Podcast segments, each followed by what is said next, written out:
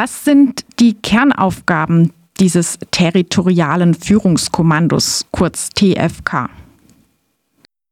Die Kernaufgaben sind äh, einerseits im Bundeswehrsprech der sogenannte Heimatschutz, also äh, Amts- und Katastrophenhilfe, so Dinge, die wir bei äh, während der Corona-Pandemie gesehen haben und im Einsatz der Bundeswehr, aber auch bei äh, Überflutungen, Waldbränden und ähnlichem, dass die Bundeswehr da im Inland aktiv ist, äh, bis hin zu so Dingen wie dem inneren Notstand, der ja in der Verfassung noch steht. Also im Fall von bewaffneten äh, Unruhen gegen den Bestand des Staates, dass die Bundeswehr da im Inland ausdrücken könnte. Das äh, sind aber auch Fälle wie die sogenannte nationale territoriale Verteidigung, also tatsächlich der Fall, dass der Krieg unmittelbar nach Deutschland kommt, wäre dieses Kommando dafür zuständig, die Truppen in Deutschland zu befehligen. Und äh, etwas, was sich aufmarschführendes Kommando nennt, also die logistische Schaltzentrale, die sich darum kümmert, dass deutsche, aber auch andere NATO-Truppen durch das deutsche Staatsgebiet kommen, um von da aus in ihre Einsatzländer äh, zu gelangen. Das geht für den Weg nach Mali, aber das geht auch äh, dafür, dass die NATO-Truppen an die sogenannte Ostflanke Richtung Russland kommen. Das TFK ist nun nichts komplett Neues, sondern es löst das seit 2013 bestehende Kommando territoriale Aufgaben der Bundeswehr ab. Was ändert sich dadurch? Was ist das Neue am territorialen Führungskommando? Im Prinzip übernimmt dieses Kommando die Aufgaben des Vorgängers, rutscht aber in der Bundeswehrhierarchie auf die allerhöchste Stufe das heißt, es steht jetzt neben dem Einsatzführungskommando, was für alle Auslandseinsätze zuständig ist, und direkt unter dem Generalinspekteur, dem höchsten äh, Soldaten. Das heißt, äh, selbst die äh, Teilstreitkräfte, Heer, Marine, Luftwaffe und ähnliches sind äh, diesem Kommando für Einsatzaufgaben, in dem Fall für Einsatzaufgaben im Inland, quasi untergeordnet und liefern nur die Truppen. Und äh, das Ganze bekommt aber auch im politischen Raum äh, eine neue Bedeutung, weil dieses äh, territoriale Führungskommando explizit die Schnittstelle zur Bundesregierung sein soll und das Personal bereithalten soll, um einen Krisenstab im Kanzleramt jederzeit einzurichten, was äh, nochmal eine krasse Neuerung ist, äh, dass das Militär auf dieser Ebene so eine Rolle spielen soll. Und zwar der Teil, also genau in dem Aspekt, dass eben Einsätze im äh, Inneren oder eben äh, Truppenverlegungen durch das Inland betroffen sind. Wo seht ihr dabei die Problematik, die Gefahren? Also das eine ist was, was schon seit 2007 auf den unteren Ebenen angefangen hat. Das sozusagen in dem Moment, wo Verbindungskommandos der Bundeswehr zu den Kommunen und Regierungsbezirken eingerichtet wurden, dass immer häufiger wurde, dass die Bundeswehr für sogenannte Amts- und Katastrophenhilfe, also für im Prinzip Hilfsaufgaben im Inland herangezogen wurde, was aber dazu geführt hat, dass die Bundeswehr eine immer stärkere Rolle im äh, Katastrophenschutz bekommen hat und damit auch eine äh, Rolle, die dazu führt, schrittweise, dass der zivile Katastrophenschutz äh, immer weiter unterfinanziert wird, weil man ja die Bundeswehr für diese Zwecke holen könnte. Äh, zudem kommt seit 2017, dass die Bundeswehr über die gleichen Strukturen in den Kommunen und in den Bundesländern zunehmend in die äh, Planung für die Terrorabwehr eingebunden wird. Also für den Fall äh, von, das ist jetzt dann so eine Verfassungsrechtsfrage, wann das gehen würde. Da geht es um Terroranschläge katastrophischen Ausmaßes. Da hat das Verfassungsgericht gesagt, da könnte die Bundeswehr als Ausnahmefall auch bewaffnet im Inland eingesetzt werden. Diese Fälle werden gemeinsam von Bundeswehr und Polizei seit 2017 massiv geprobt. Und jetzt rutscht das Ganze sozusagen noch äh, mit der Corona-Pandemie und dem Krieg in der Ukraine auf Bundesebene. Und der führende General von diesem äh, territorialen Führungskommando General Breuer äh, hat sich jetzt auch die letzten Tage schon zu der Sabotage auf die Bahnanlagen geäußert und äh, macht jetzt sozusagen das Thema hybride Kriegsführung, also den Zwischenraum, die Grauzone zwischen Krieg und Frieden zu seinem großen Thema. Und das ist was, wo das Militär auf einmal auf sämtliche gesellschaftliche Bereiche, gesellschaftliche Infrastrukturen und die Funktionsweise dieser Gesellschaft auf einmal einen, einen Blick wirft und einen Zugriff haben will. Und so sind diese Strukturen einfach in verschiedenen Phasen immer wieder Treiber der inneren Militarisierung und der Ausbreitung des Militärs im Inland gewesen. Tatsächlich ist ja von der Bundeswehr als Krisenstab in der Corona-Pandemie oder als äh, Hochwasserhelferinnen viel mehr die Rede als von der Bundeswehr, die möglicherweise auch eben gegen solche Sabotagen oder du hast es schon kurz angesprochen, äh, zur Aufstandsbekämpfung im Inneren eingesetzt werden könnte. Ähm, ist das ein Bereich, der zu sehr unter dem Radar läuft in der Öffentlichkeit?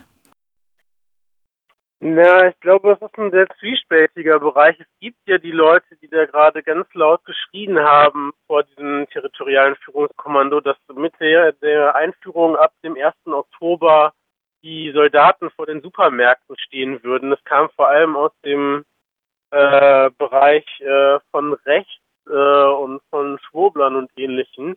Das ist immer ein Problem. Diese Prozesse laufen subtiler ab. Da äh, stehen nicht auf einmal die Soldaten in den Straßen oder auf einmal ist die Bundeswehr zur Aufstandsbekämpfung da. Aber in dem Moment, wo die Bundeswehr weiteren Zugriff und Zugänge bekommt, wird die Option, sie einzusetzen, normaler. Also die Dimension des Einsatzes der Bundeswehr während Corona und dass wir auch an äh, an heiklen Stellen wie in Gesundheitsämtern, wo ähm, verpflichtende Quarantäne ausgesprochen wird, also weit in die persönlichen individuellen Rechte eingegriffen wird. Ähm, sowas wäre nicht denkbar gewesen ohne diese Strukturen der zivil-militärischen Zusammenarbeit, die seit 2017, äh, Entschuldigung, 2007 ausgebaut wurden. Und so besteht sozusagen die die Gefahr oder die Ahnung, dass wenn die Bundeswehr jetzt auch auf der Bundesebene und im äh, Windschatten, sage ich jetzt mal, von dem Krieg in der Ukraine da neue Befugnisse bekommt, dass sich äh, auch auf dieser Ebene der Umgang mit äh, Ausnahmesituationen, mit Katastrophen weiter ändert und der, der militärische Blick da weiter Einzug erhält. Inwiefern die Bundeswehr dann tatsächlich bewaffnet im Inland eingesetzt wird, das ist so eine Sache. Das sehe ich gar nicht, dass das morgen passiert. Aber das ist äh, trotzdem ein, ja, doch ein unterschätzter Bereich, welche Rolle das Militär sich da zunehmend rausnimmt.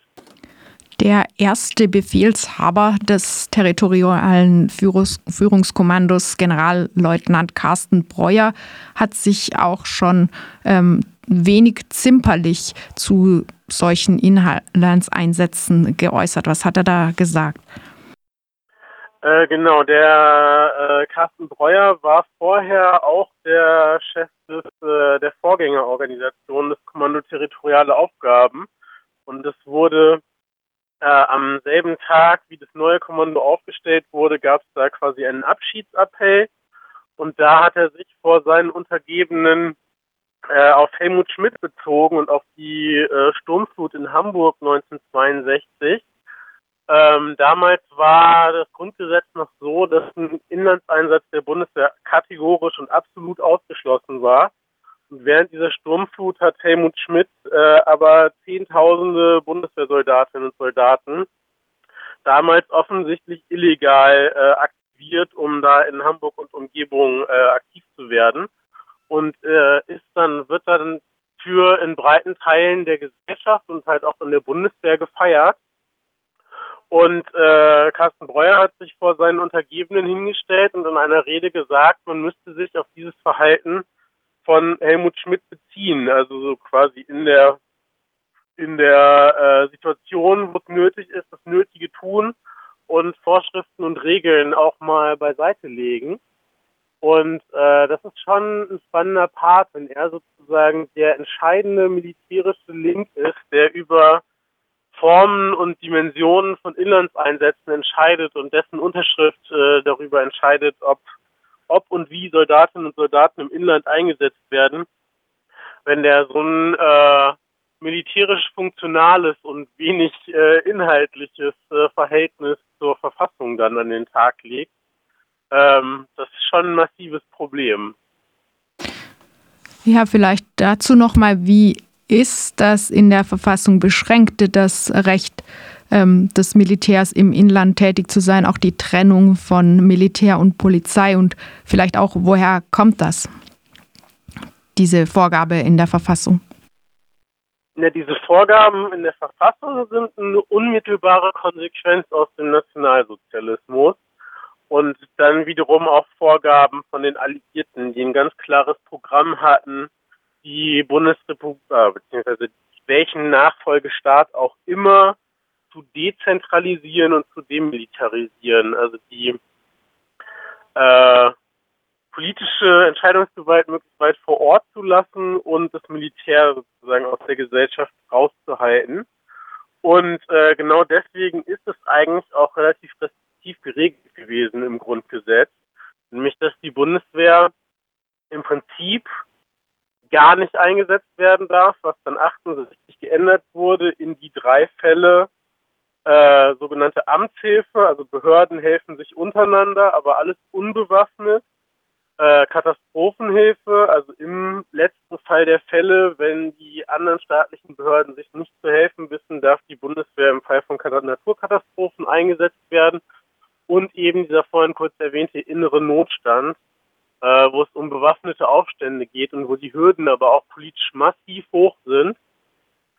Ähm, und all das wird aber permanent, spätestens seit den 90ern, Wolfgang Schäuble hat da immer wieder eine große Rolle gespielt, kontinuierlich geschliffen. Also, dass die Amtshilfe auf einmal ausgelegt wird, dass bei Gipfelprotesten äh, Gerätschaften der Bundeswehr zur Kontrolle von Demonstrationen eingesetzt werden, mit dem neuen Verfassungsgerichtsurteil, wie gesagt, von 2012, dass die Bundeswehr auf einmal in die Abwehr von Terroranschlägen äh, zumindest in Form von Übungen eingebunden wird.